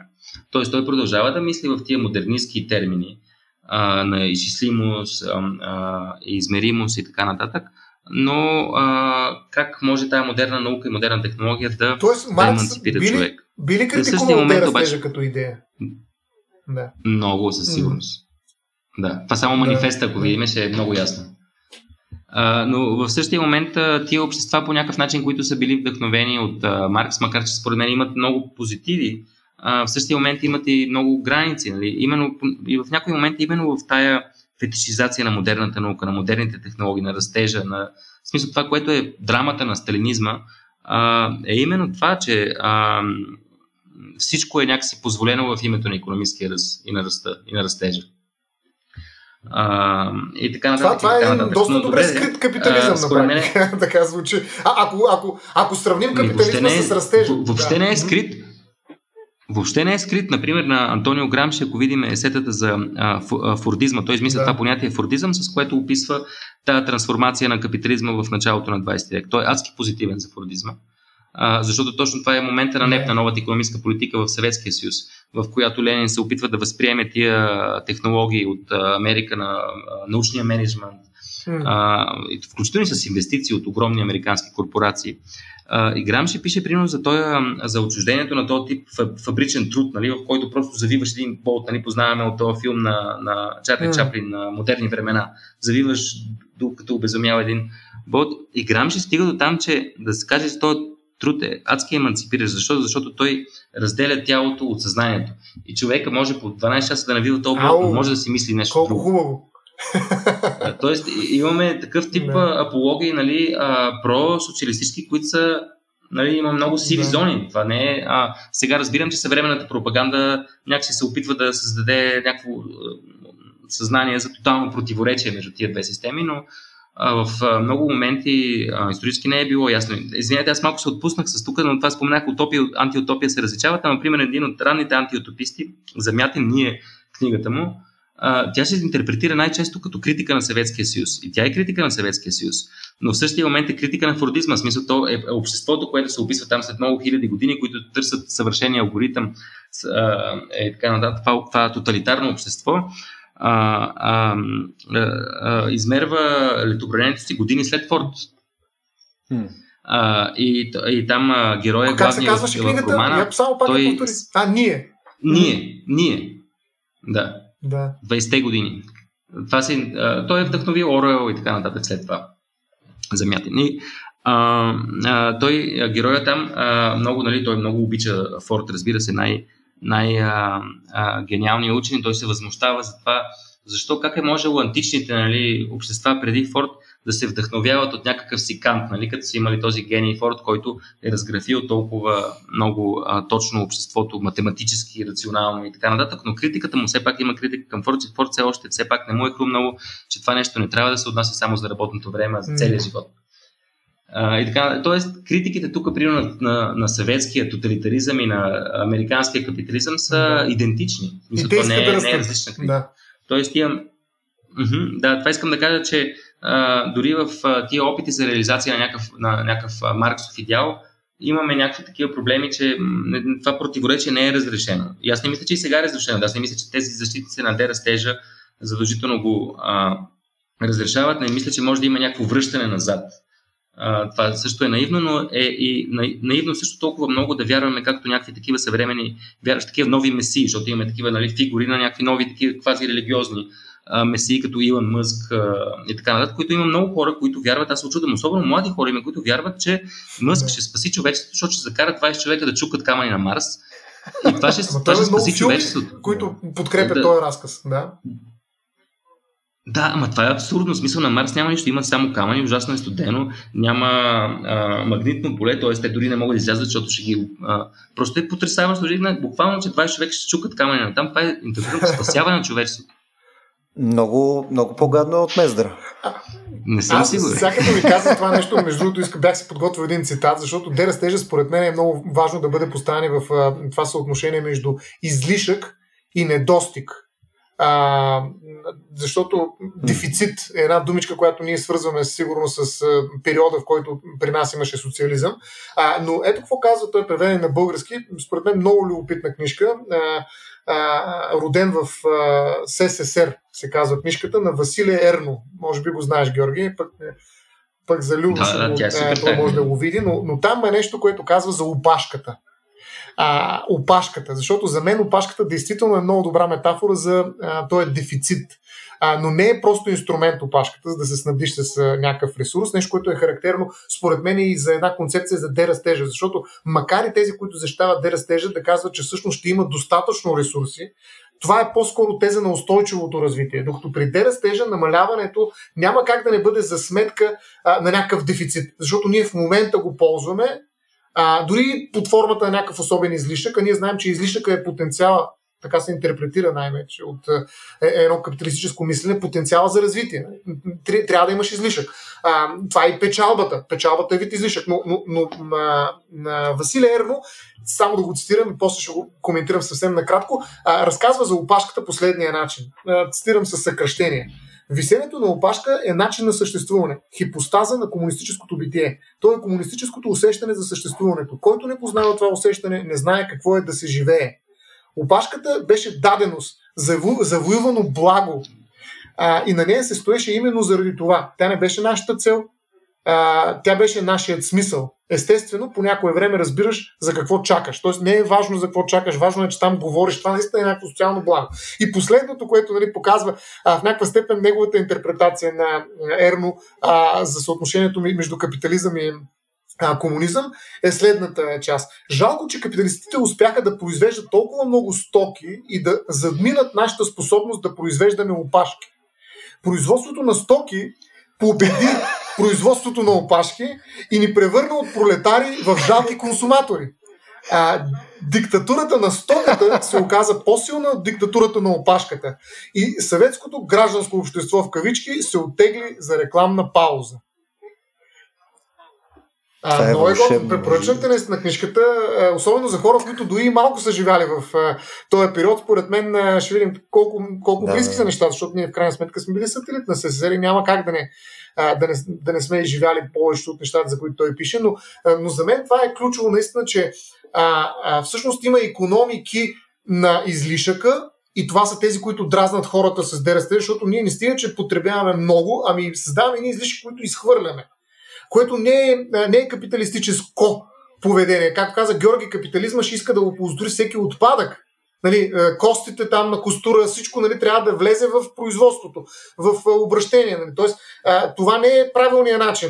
Но, но всъщност имаме излишъци. Какво ги правим тези излишъци?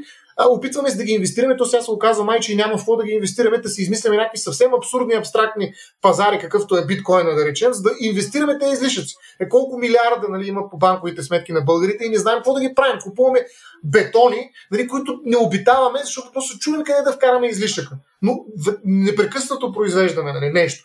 А докато нали, някакси това е нещо ново, може би, за нас, и ние все още не сме се наситили, а, тези хора, за които хипитата, може би, за които каза Георги, всъщност те вече имат опита на, на това нещо. Те не са минали през опашките, а те имат опита на това задоволяване, благоденствие, което ни носи щастие и някакси през идеята за зелената сделка се опитват да, да вкарат някаква теория и дори на лошия излишък и на добрия дефицит.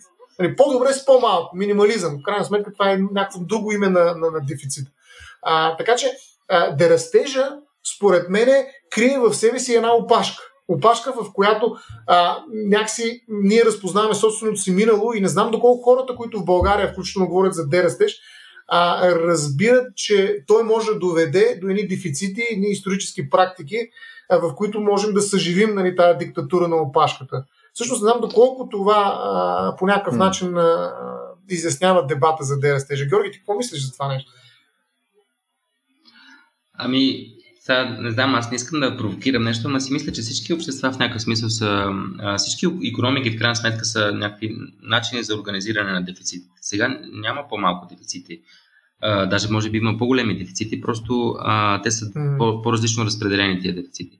В смисъл това, че нещо струва прекалено скъпо, за да може някой да си го позволи. Това, че примерно на някой човек му е твърде скъпо да отиде на заболекар и отлага, не означава, че това не е дефицит. Това се явява като недостиг. То се явява като обективен дефицит. А, то в, в економиката именно това са дистинкциите между дефицит и недостиг, между дефицит и скарсити сера на английски. Едното е обективно природно, просто нямам пари да си го купа, то ми се явява като някакво мое лично нещастие. А другото е дефицит, но все пак този дефицит а, през а, социализма, да, а, нали, има този проблем с а, опашките, но от друга страна има и този позитивен момент, че все пак това е, той се явява като дефицит, защото все пак това е едно обещание за а, а, потребление. Да. Все пак те са ти обещали, че ще може да си го купиш, просто Аха, го няма в магазина. Да. Да, а иначе ти, не, ти не си си изкарал достатъчно пари. Ти отиди си го купи, ако имаш пари. Но вината е вече твоя. Не е вината на нашата партия, че не сме организирали економиката по начин, по който ти ще може да си ще, ще го има в магазина. Сега го има в магазина, но просто проблема е твой. И затова това се явява за а, отделния човек като а, обективен недостиг.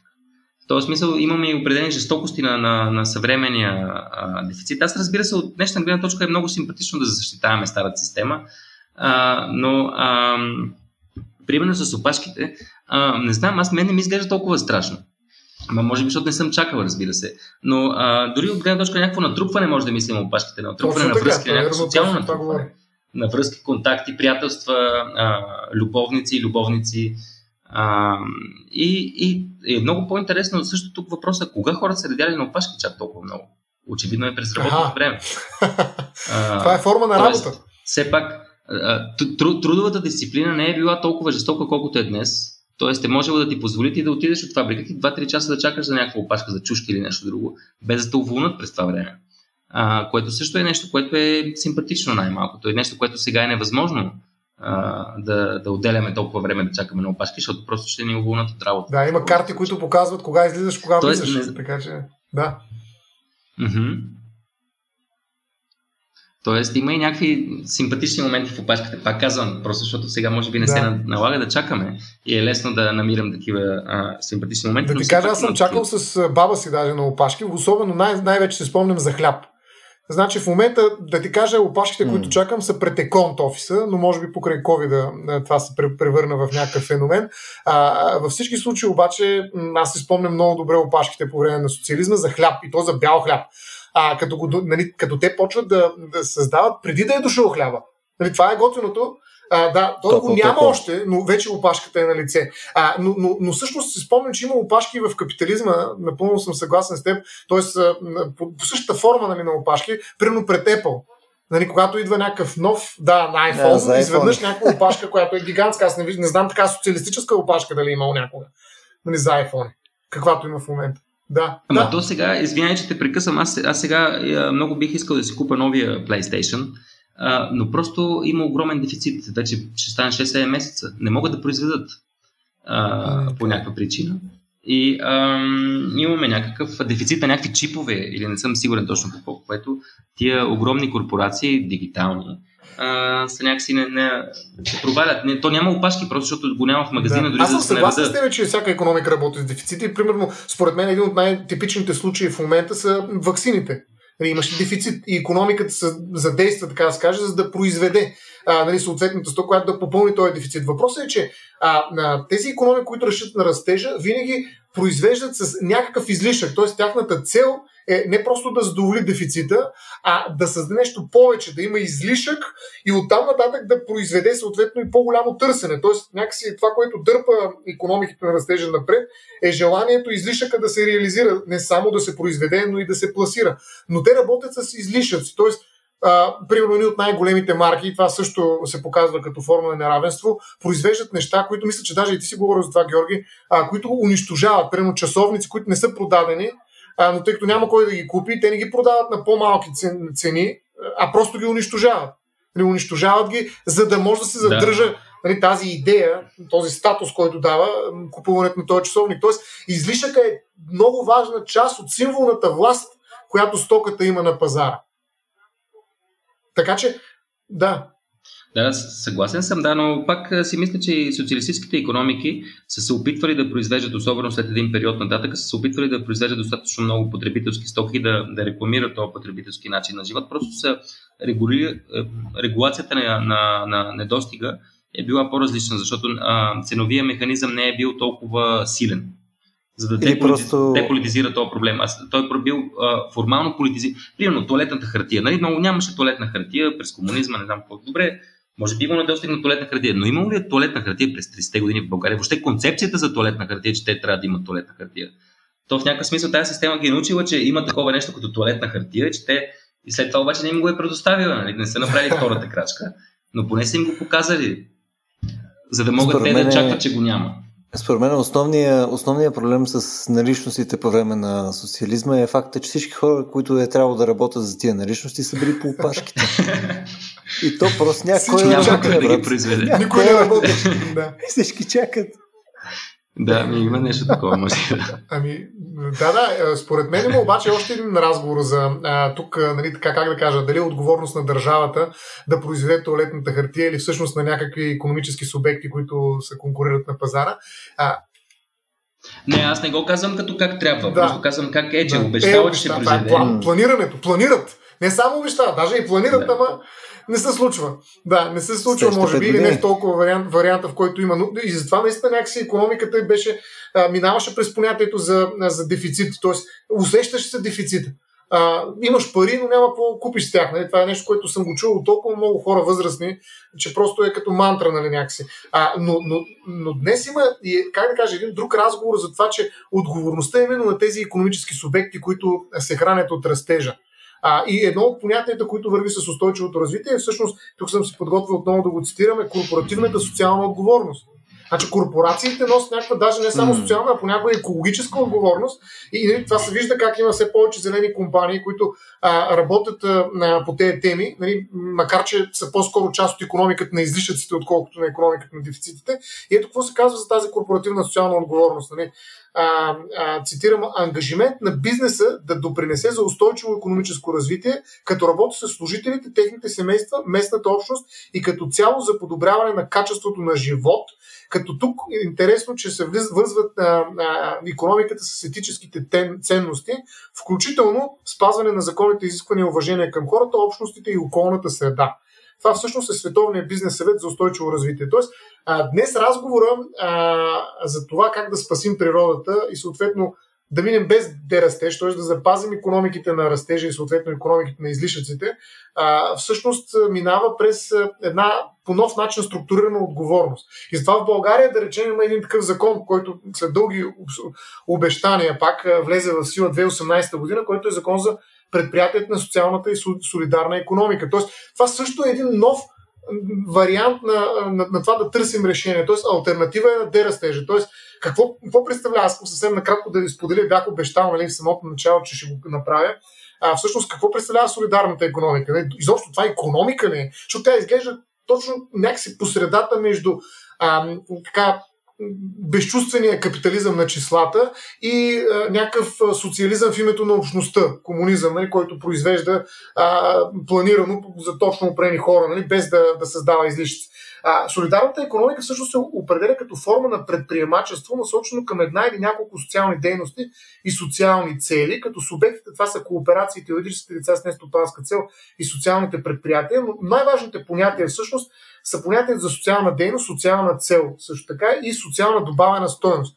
Вижте какъв огромен поток от нови думички. Просто мен ме очудва способността на, на съвременните регулации да, да, да създават към огромно количество от нови изрази и, и да ги дефинират в законите, нали, тези неща. Като социалната дейност е дейност насочена към социална цел, а социалната цел Кревещя е цел в подкрепа на определени лица. Това са хора, които са в неравнопоставено положение. Примерно хора с трайно увреждане, продължително безработни лица, а, лица настанени извън семейството, безработни над 55 и други такива хора, които се нуждаят от наистина някаква социална солидарност. Та, когато подкрепяме тези лица, и преследваме следните цели, е на лице социална цел. Та социална цел е цел в подкрепа на посочени лица по отношение на тяхната заетост, социално включване, повишаване на жизнения им стандарт, подобряване на достъпа им до образование и професионална квалификация и защита на техните права, до тук нали, са социални цели, тук в общността се работи в обществото. И втората част е зелената част, която нас не интересува, може би повече, е значи в подкрепа на лицата за подобряване средата на живот чрез опазване на околната среда и биоразнообразието и в подкрепа на екологичния баланс.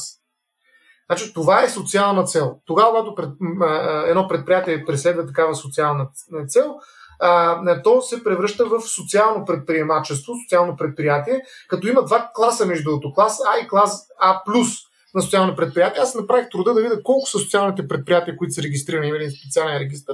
Ами, 33. В смисъл, това е тук е обезоръжаващо това число, според мен. Това показва на практика а, mm. тази идея какво бъдеще има. Това е малко като идеята с извличането на въглероден диоксид, нали? а, на въглерод. И то няма, няма бъдеще тази идея на практика явно, доколкото за сега е, технологиите го предлагат. Та, а, а, разликата между клас А и клас А1 е свързана с това. Една от разликите, а, даваме, защото според мен тя е много показателна, е каква част от забележете, не печалбата, закона казва положителният счетоводен финансов резултат се разходва за осъществяване на социални дейности и цели.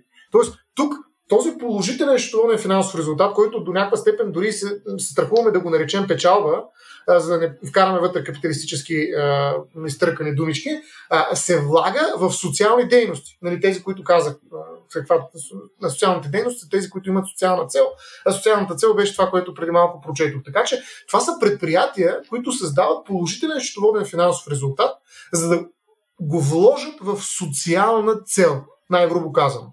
И от тази гледна точка ние виждаме социално предприемачество, което се материализира в числото 33.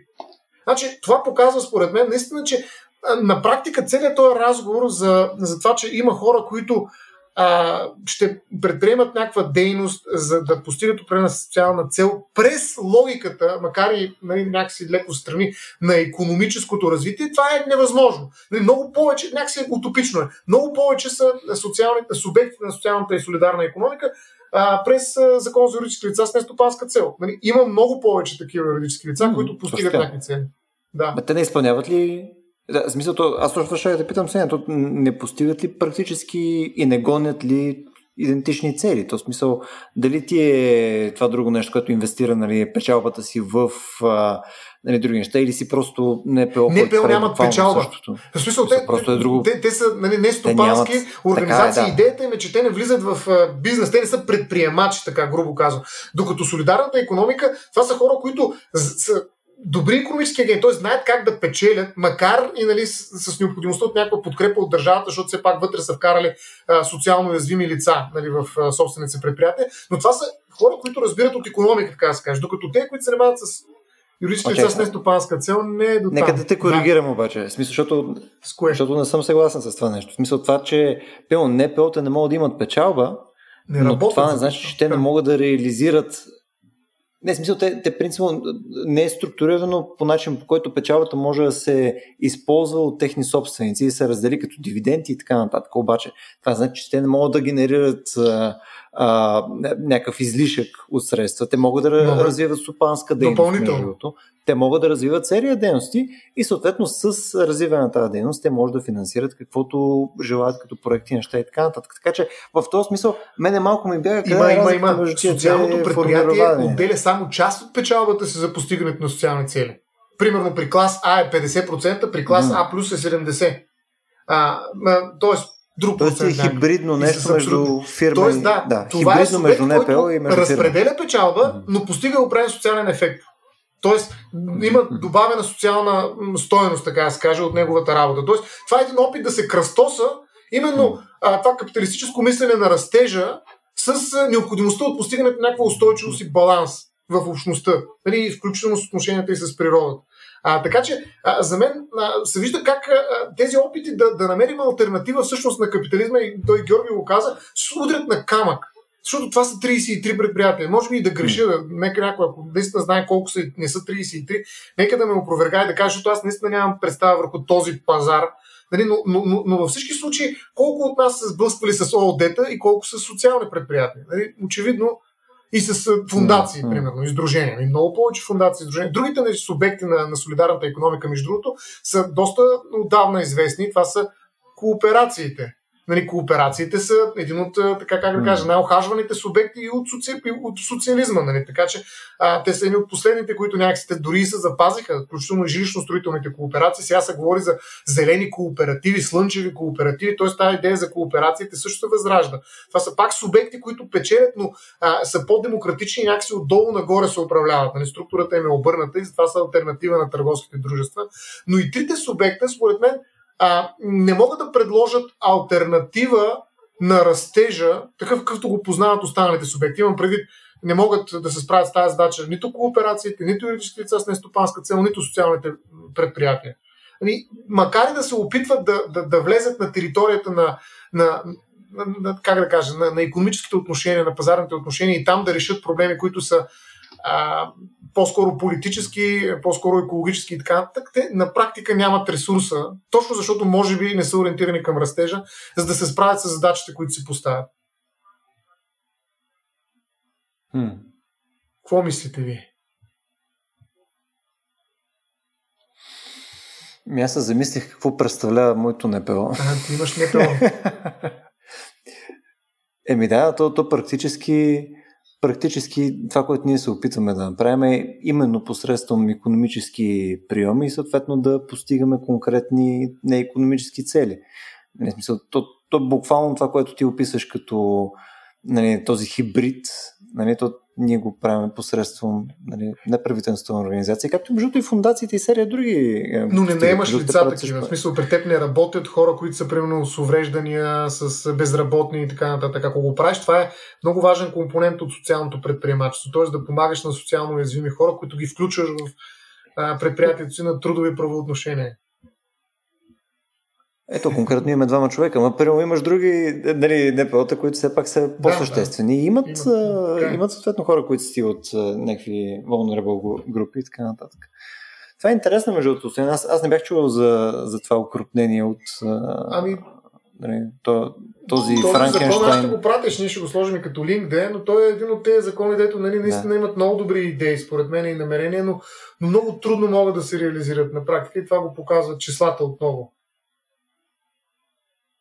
Аз искам да, да, да поприключим само с един въпрос от мен, защото може и вие да имате нещо, нали, кажете естествено, но мен това, което а, в рамките на целия разговор просто продължаваше да ми стои на ден ред, защото нали, продължавах да си мисля точно откъде, откъде трябва да дойде този да растеж. Аз с това даже започнам, Георги, нали, към тебе да, да, да си представя нали, къде а, кои са сферите, секторите и така нататък, които нали, най-силно ще бъдат ударени. Ние след това говорихме за това как а, съответно ще имаш държави, които нали, може да има да растеж, други, които няма да има да растеж, а по-скоро те трябва да го имат растеж, така че да подобряват показателите си. Някакъв разговор е дали някой някога ще позволи нещо подобно, защото това звучи като много неконкурентно способност на самите държави, но няма значение. Но това, което в крайна сметка ми е интересно, ако утре си стиснеме ръцете, с вас, конкретно двамата, и кажем, окей, ние отиваме, сега ще кажем на останалите да, да, да го действаме това нещо. Де растежа е начин, по който нали, трябва да се движи човечеството напред. Нали, ние сме го взели самосиндикално това нещо, като нали, такива дерибеи на света.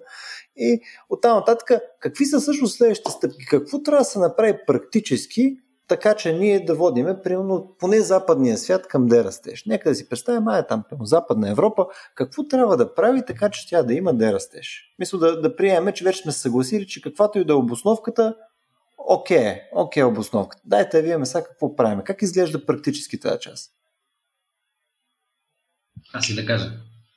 Стреляй. Ми не знам за практическите, само за, а, а, тия, за солидарната економика, само исках да кажа а, нещо кратко. То, може би все пак тази солидарна економика е малко по-различна от корпоративната социална отговорност, заради тази именно социална цел, която трябва да бъде споделена от а, тия предприятия, но някакси, ако все пак включиме кооперациите, които не е задължително да са регистрирани по това законодателство, което е някаква форма на транспониране на европейско законодателство, което беше, може би, покрай кризата 2008 въведено в България и така нататък. В България все пак има кооперативно движение, което включително не има хора с увреждания и така нататък. Има някакви ТПК-та, които са на, на хора с увреждания и така нататък. Mm, това е нещо много старо. Е. Това е нещо и преди социализма и, и така нататък и така нататък. И те дори не винаги да имат ам, а, социална функция на нивото на техния устав, на практика има такава а, функция. Аз съм а, провеждал интервюта с а, такива председатели на, на потребителски кооперации, тия магазини Коop, които са по селата. И си спомням веднъж, а, говорих с един човек, интервюрах един човек, който а, много искаше да бъде истински предприемач, не социален предприемач, да бъде ефективен. И а, се опитваше да уволни там а, някаква част от, примерно, четирите жени, които работят в този магазин на 4 часа всички от тях.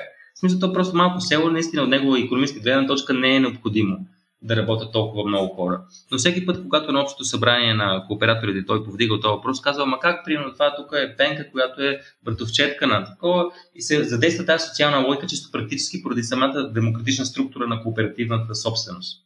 И му, и, му пречи да, да институционализира някакъв такъв тип реформа, която би била ориентирана към растежа именно. От друга страна, обаче, тия социални предприятия, това, което беше споменато а, вече и в разговора, че по някакъв път може да наричаме нещо по един начин, а то да бъде същото нещо. В смисъл може да говорим за социално предприемачество, но то да е просто предприемачество. Както по време аз с този социализъм, нали, са някакви примери, а, то именно заради някакви дефицити, които тогава са били произвеждани специално в сферата на земеделието, а, заради все по-голямото централизиране на а, управлението на земеделското производство, има такива, както а, сигурно ги знаете, де, такива опити да се а, вкарат в системата малки производители. Нали, дребни предприемачи, които, примерно, производител на свине, който а, а, държавата му осигурява храната на прасето, след това му купува месото за, от месокомбината и така нататък. Но в тази система, някаква такава много централизирана, има опити за включване на някакви дребни предприемачества, обаче понеже чисто по политически причини тогава думата частна собственост не е много готина и се сменя с друга дума лична собственост. Това са лични помощни стопанства. Тоест, си мисля с тези социални предприемачества, за да може да са просто частни предприемачества, но слагаме едно социални преди това, за да не е както тогава частна е била гадна дума, лична е била все пак готина uh, дума. Тоест, тия игри на думи някакси трябва някак да ги заскобим и може би да гледаме конкретната практика на отделни предприятия. Сега въпрос е как може, нали, какво да се прави, сега едно беше другия там въпрос, нали, как може да се направи някакъв преход. Аз нали, нямам някакъв отговор, но си мисля, че а, от една страна специално за да, да растежа, затова мисля, че те, затова казах в началото, че според мен те поставят правилните въпроси, макар че не съм сигурен дали има задължително отговори. Правилните въпроси, защото в този смисъл това е абсолютно необходимо а, от гледна точка на физическото оцеляване на човечеството, радикална трансформация на начина по който се произвежда и потребява, заради това, че не може да има безкрайен ръст на края на планета. Това е чисто факт от науката, ако ще говорим за науката, дори чисто математическа наука. В същия момент обаче това е невъзможно. Поради ред причини, политически причини, заради това, че примерно една страна какво ще каже, ами аз ще си направя тук къде растеше, другите просто ще изядат, така да се каже, заради системата, в която живеем. И сме в някаква такава ситуация, в която едновременно е необходимо някакъв такъв тип преход и в същия момент невъзможен. И сега откъде трябва да се почне? Това са някакви такива политически въпроси, които а, трудно бих могъл да отговоря, но в същия момент, когато има ситуация на такова модално противоречие между невъзможност и необходимост, които трябва да се случат едновременно, все пак са и моменти на някакви такива революционни трансформации, които революционно няма преди този политически смисъл, не с червените знамена. А, имам предвид, че със сигурност в това противоречие ще се случи някакво, някакво пренареждане. И въпросът е не дали трябва или дали не трябва, защото то е неизбежно, а как точно и дали ще има демократична форма това нещо. И заради това чисто политически си мисля, че а, такива пътища за а, търсене на по-голямо разпределение, демократизация на економиката, чрез такива механизми, като повече кооперативно а, производство, чрез някаква така по-позитив, така прогресивна данъчна система и някакъв такъв тип а, политически реформи, а, а, посока на демократизация, социализация на, на економиката и демократизация на економиката, имат смисъл от гледна точка на някаква надежда, че може би този преход, който така иначе предстои, а, няма да е чудовищен, няма да е а, това, което се случва с тия да. авторитарни форми на, на капиталистически а, а, трансформации, които наблюдаваме все повече и повече. Абсолютно, аз съм съгласен с това. Дали има демократически механизъм, с който да се извърши този преход е много голям въпрос и според мен те наречен зелен пакт или зелената сделка на Европейския съюз е някакъв опит за политически отговор на това предизвикателство. Разбира се, в него няма да открием дерастеж, но на практика има подобен ефект от възприемането на голяма част от решенията в зелен, зелената сделка. А, някой смята, че това е форма на, на економическо, а и на цивилизационно самоубийство, а, да се откажем от едни ресурси, защото смятаме, че те са вредни за природата и така. А, сами да поемем по пътя към нали, собственото си маргинализиране, имам предвид ние в Европа, едно друго политическо ние, но факт е, че Европа върви към подобно решение. Тоест, а, тя се опитва да, да, да търси политически механизми, в които етиката а, така успява да диктува, т.е. думите да диктуват на числата, на економиката.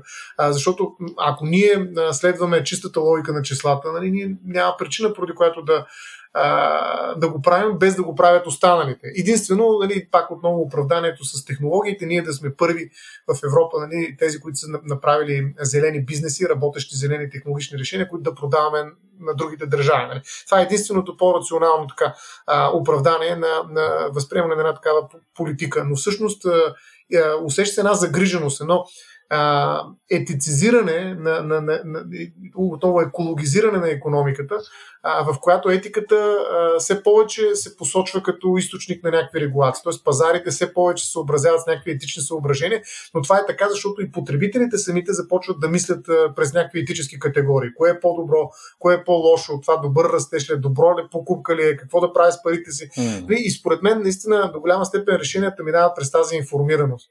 И тук а, за тази информираност има значение както думите, така и числата, разбира се, но колкото повече хора нали, мислят върху тези проблеми и някакси разбират какъв е залога за тях. Ето, примерно сега ще давам и това е последното, което може би ще кажа, е в момента на, на либерализация на, на, на пазара на електрическия ток, говоря за битовите а, клиенти, в момента в който ние ще трябва да си купуваме тока, не да го ползваме така, защото някой не го дава на, на стандартни цени, на, на регулиран пазар, в който на практика ние само плащаме една сметка и нищо повече не мислим върху това. В един момент, може би, наистина, ако ние трябва, както си купуваме а, план мобилен за това как да, да говорим по телефоните си и по същия начин тръгнем да, да мислим за, за електрическия ток, може би това ще ни направи по, по-съзнателни консуматори а, ще разберем нали, доколко да консумираме, какво да консумираме, кога да консумираме. И това може да е мотивирано не само от нашите етически съображения. Нали, искаме да сме по-зелени и затова искам да си купя само то, който е зелен, но също така и чисто економически искам да консумирам по-малко, по-ефтино,